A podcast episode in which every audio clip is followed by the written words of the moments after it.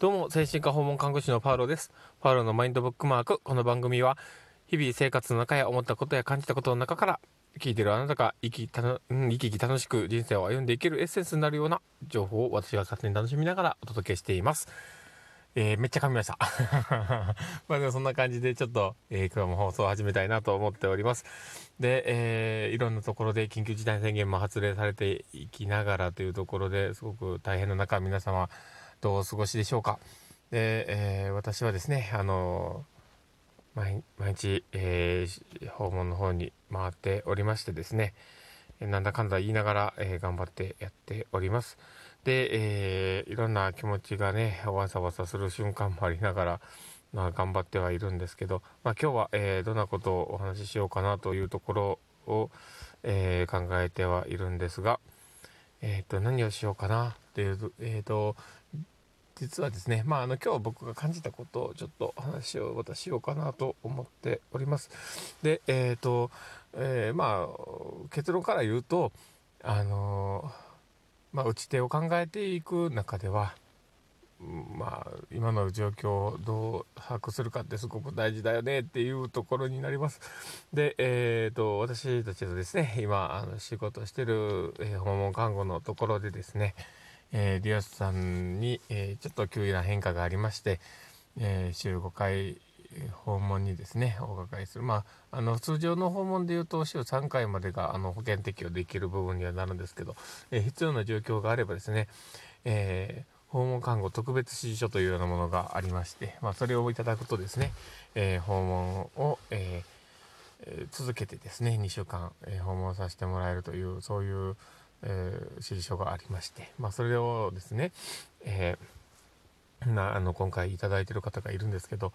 ただまああのまあ、その打つ手がですね少し遅かったのか後手後手になってるところもあってまあ、今日ちょっとあのその方にですね訪問行ってる方あのスタッフとですね話をしていてもしかしたら入院になるかもしれないっていうような話があって、えー、少し、えー、そのことを振り返っていて。で実際ですねその状況をどれだけ把握しているかっていうところがすごく大事なポイントになってきているんだなっていうところもあって。でえー、やっぱりスタッフによっては力量も違いますし、まあ、状況を捉える力っていうのがなかなか、えー、浅い場合もあったりもしますので、まあ、そこら辺のところがですねやっぱりあのこういった同じ、えー、サービスを提供しなければならない状況の中でやっぱり、え人による差というものはやっぱり起こっていきます。それはまあどの職場でも同じだとは思うんです。そのサービス業であればやっぱりその人それぞれのえー、スキルだったりとかおもてなしできるおもてなしできる力だったりとか、まあ、いろんなことがあるとは思うのでどんな業界でも言えることだとは思うんですけどやっぱり、まあ、それをですねあのいかに、えー、カバーしていくかっていうところもすごく大事なんだなっていうところを感じました。でえー、まあ僕そのそれぞれのやっぱり課題もあったでしょうしチームとしての課題もあったでしょうしうんまあ、そういうことをこう改めて考える今日は一日になったのかなと思ってます。でやっぱりそこが少しうまく回らないとどうしても打つ手が遅れてしまってコテコテになってしまうっていうことが起こってきますよね。なんでまあなんとか持ちこたえてもらえばいいなとかって思いながら、えー、まあ、次の訪問の予定をですね確認しながらやっていこうかなとは思っています。でえー、他のスタッフはそれぞれの課題もありますし、まあ、そこに向き合って今頑張ってくれてるので、ね、今以上の力をね発揮しろとはなかなか言い難いところもありますけどだからそこはやっぱりこうチームの課題っていうところチームとしての、えー、チーム力みたいなところってすごく大事だなと思います。そうあのー、まあ、僕の好きな漫画でですね「宇宙兄弟」っていう漫画があるんですけど多分ねご存知の方も多いかなとは思うんです映画にもなりましたし、えー、アニメもやっておりましたし、えー、まあそこの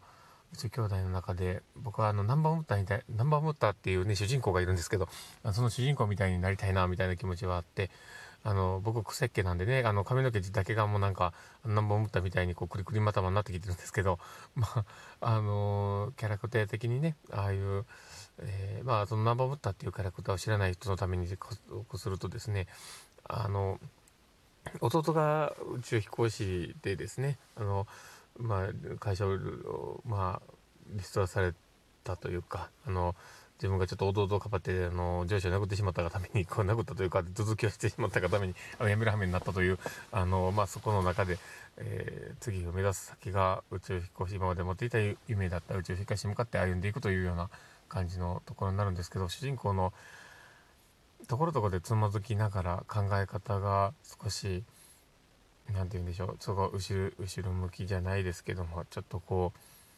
うあのところどころでね少し自分もうほんまストレートなその心の変化をこう言っていきながらですねこう自分で思考転換していったりとかなんか客観的に見る力なんていうものが結構すごいなっていうところもあってでそういうなんか姿を見てるとですね僕もパワーをもらうんですけどああいうふうな少しこうあのいろんな視点を持ってて人に気づきを与えれるような早くこういう役割のチームの中の一員になっていけたらなというところを少し感じてしまう一日でしたと。感じてしまうとか、まあ、感じた、あの、まあ、いい部分でもあるのでね、多分そういういいいい発想とか、そういうところにつながっていく部分でもあると思うので、まあ、まあ、良かったかなとは思ったりしながら、まあ、自分の、えー、あまり良くない部分をちょっとまた見直しながら、えー、次につなげていけたらと思っております。まあ、今日はそんなこんなな感じの、えー、自分のことの、